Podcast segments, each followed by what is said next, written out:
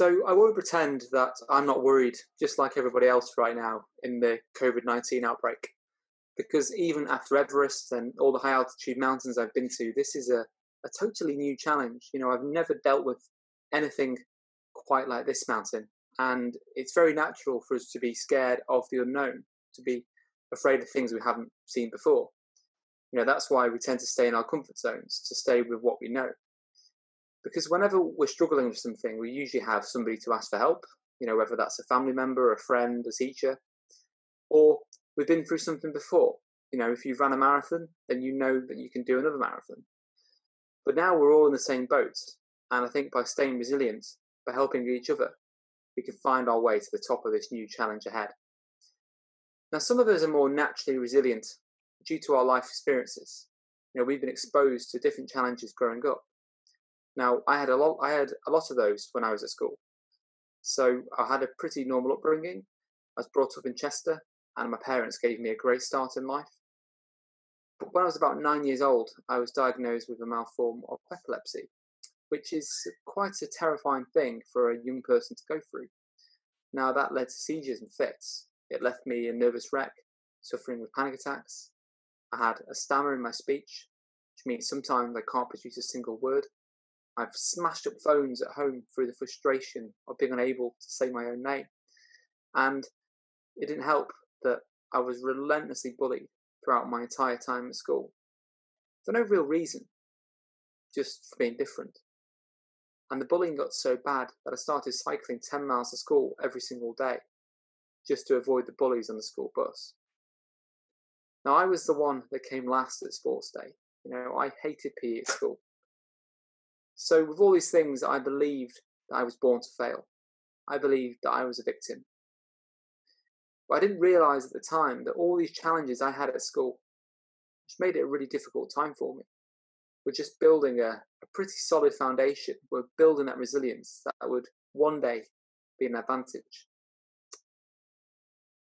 When we're facing these challenges in life, we have to look for the opportunities because we don't always get to choose our challenges and choose our response.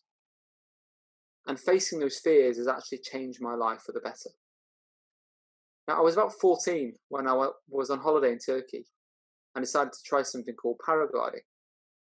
Now, this was a pretty major leap outside of my comfort zone. You know, I'd never been so scared in my life. But in that moment, there was a shift because I started to view setbacks as a challenge instead found this confidence that I'd never had before, and realized I wasn't afraid of being different. I wanted to follow my own path. Now, from then on, I kept on trying to, to find that next challenge, find what I could overcome next. I was about 14 when I was hill walking in the Lake District with a friend.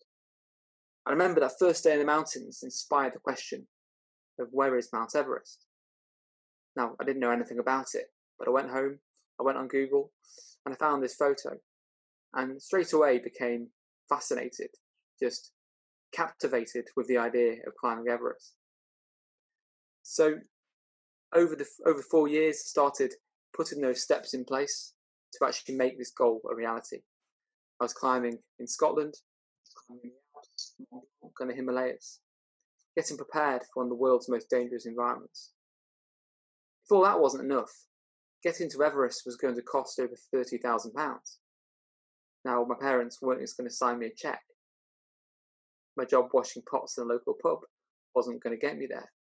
So I was going to have to find a way or make one. I spent a full year working on fundraising full time, sending emails to companies across the UK, knowing that if I didn't give it 100%, then I only had myself to let down. But to cut the long story short, in 2014, I flew out to Nepal for my first Everest expedition. I was 18 years old. I was on a team led by a British mountain guide on this two month expedition to climb to the top of Everest. It takes three weeks alone just to get to base camp. We're trekking in through these tiny villages, these high mountain passes, and the scenery makes you feel so incredibly small. You're walking along thinking, if I feel like this down here, how on earth am I going to climb that? But before we could even get to base camp, there was a huge avalanche in the Khumbu Icefall. Disaster in Everest history at the time. 16 people were killed. And we had to pack up and go home without stepping a single foot on the mountain. Now, of course, we had no right to complain when we were going back home safe to our families. But now we'd have to start scratch. We'd have to raise that money all over again. You know, we're often taught that if we work hard in life, we can get anything we want. But unfortunately, that doesn't take into account all the things that are outside our circle of control. We can see this as an excuse. We can see this as another opportunity to win. Now, I'd like to share something with you called the circle of influence and concern, which seems pretty important right now. You know, we often waste our energy worrying about the things in our circle of concern, which are things like things like the COVID nineteen outbreak, it could be the weather, it could be our health, it could be money, it could be exams. And if we spend our time worrying about those things, we become stressed, hopeless, depressed, never feel, and we never feel satisfied. Whereas if we spend our time on the things in our circle of influence, the things that we can control, we stay proactive, we stay in control, we stay positive, and we keep on moving forwards. Because most of the things that we that that we're concerned about, most of the things that we worry about won't matter in a few months' time. They probably won't matter in a few weeks. So I took another year to work on a series of ultra endurance challenges to get more preparation and more training, and then went back to Everest in 2015. Now, one morning we left very early from base camp to try and reach Camp 1. Now, every step on the mountain was agony. It felt like I'd never been on a mountain in my life. And we're moving through the Khumbu Icefall, which is the most dangerous part of the entire route. You've got crevasses in the ground, hundreds of feet deep, towers of ice, the size of a house that can topple at any moment. And on, on Everest, ultimately your circle of control is no bigger than the two meters below your feet. So when there's so much risk around us, we just have to focus on taking those small steps.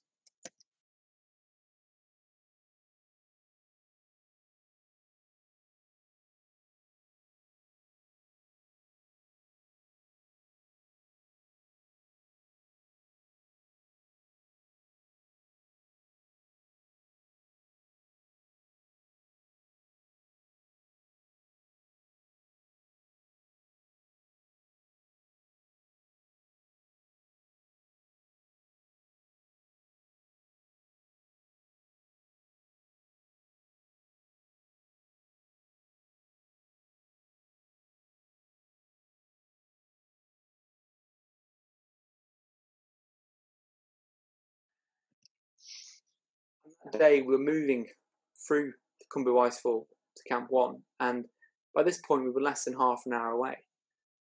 I was so exhausted, I was so knackered that I didn't actually feel the ground shaking. I didn't feel the earthquake that had just hit Nepal and killed over 9,000 people. I just heard this huge crack above my head, the sound of ice breaking off the mountain, and an avalanche coming straight towards us. Panic set in, you know, I've got to get out of here fast.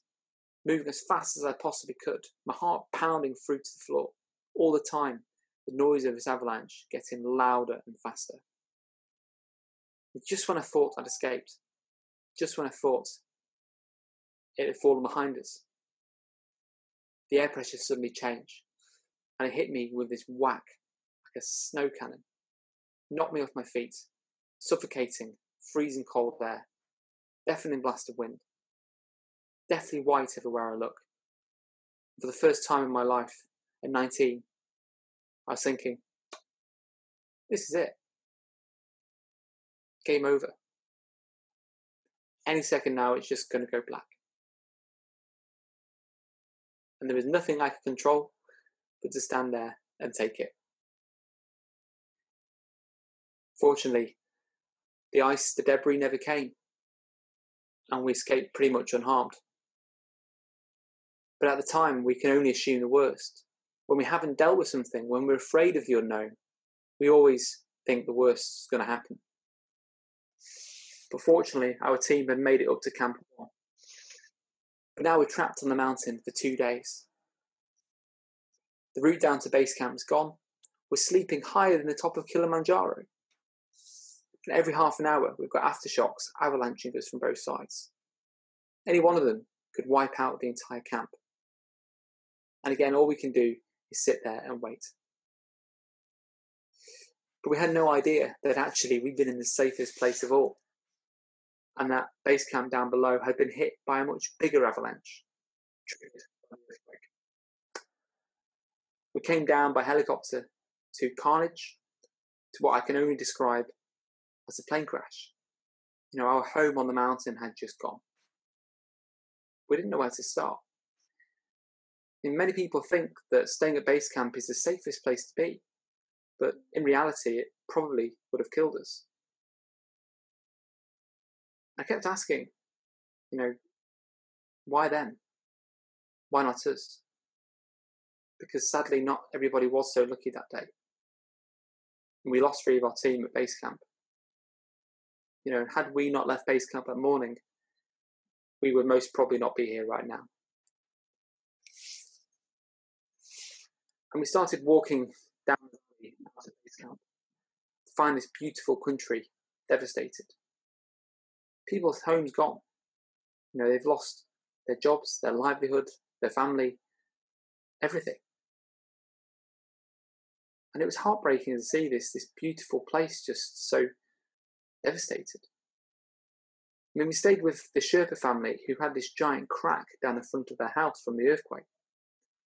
And I remember coming over, bringing us trays of prawn crackers and Pringles and pot, Pringles and apple pie and poppadoms, telling us that we're part of the family now. And I remember Lappa coming over telling us, don't worry, we'll build a better house. and I remember sitting there shaking my head, you know, amazed at that human resilience. Because no matter when, how things go wrong, no matter how bad things get, when it feels like everything's against us, it's so important to find those things to be grateful for so that we can stay proactive and stay positive. And even now, every day, I write down something in my diary that I, that I feel grateful for. That's something that we can all do right away.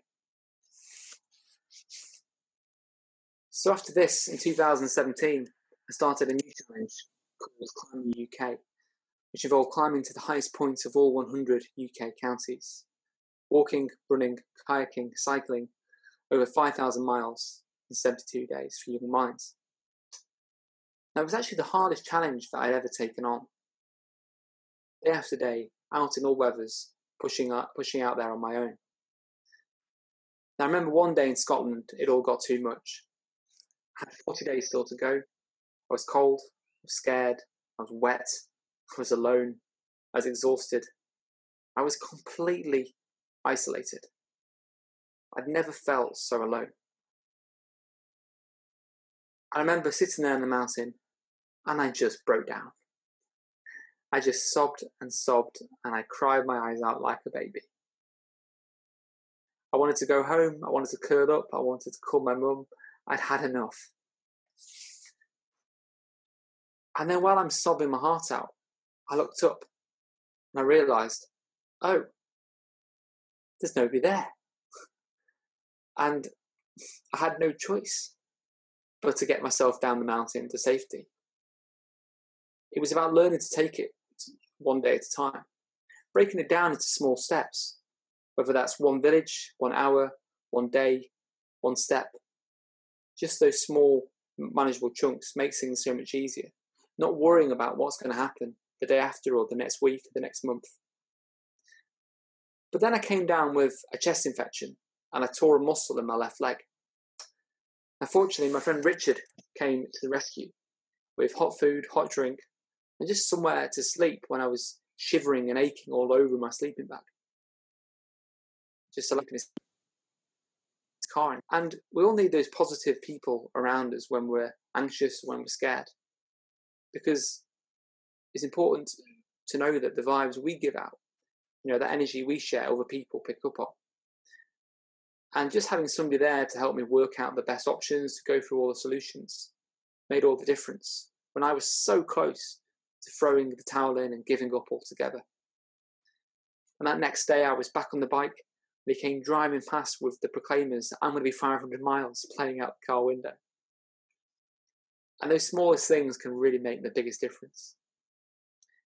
Because we have no idea what the people around us might be dealing with right now. So if you think somebody's struggling, you know, don't just ask.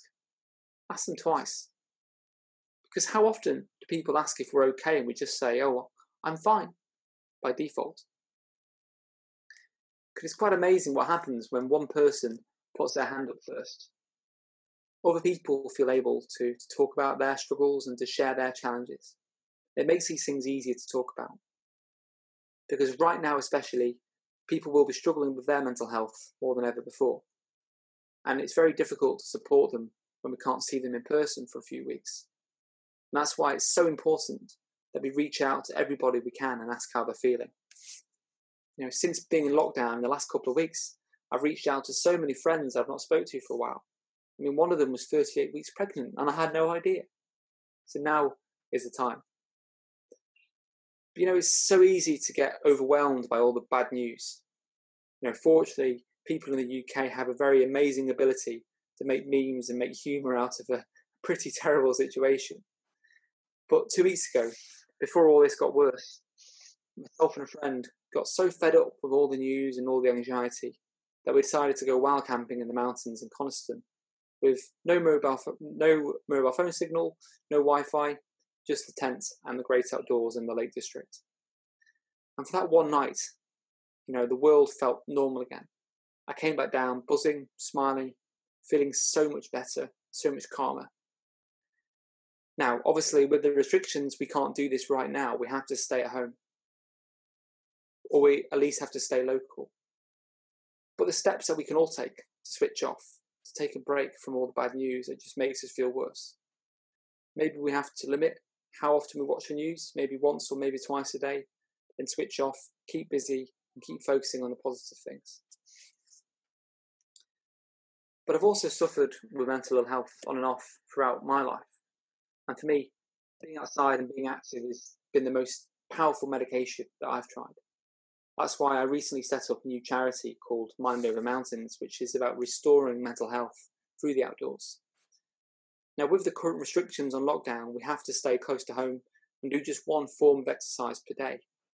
Now, for me, I'm very, very grateful that I can get out and do that.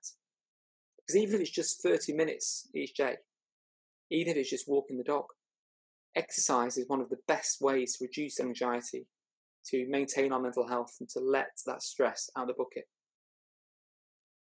And there's always a way, because I recently heard about a man in Spain who ran a whole marathon by just running laps on his balcony of his apartment.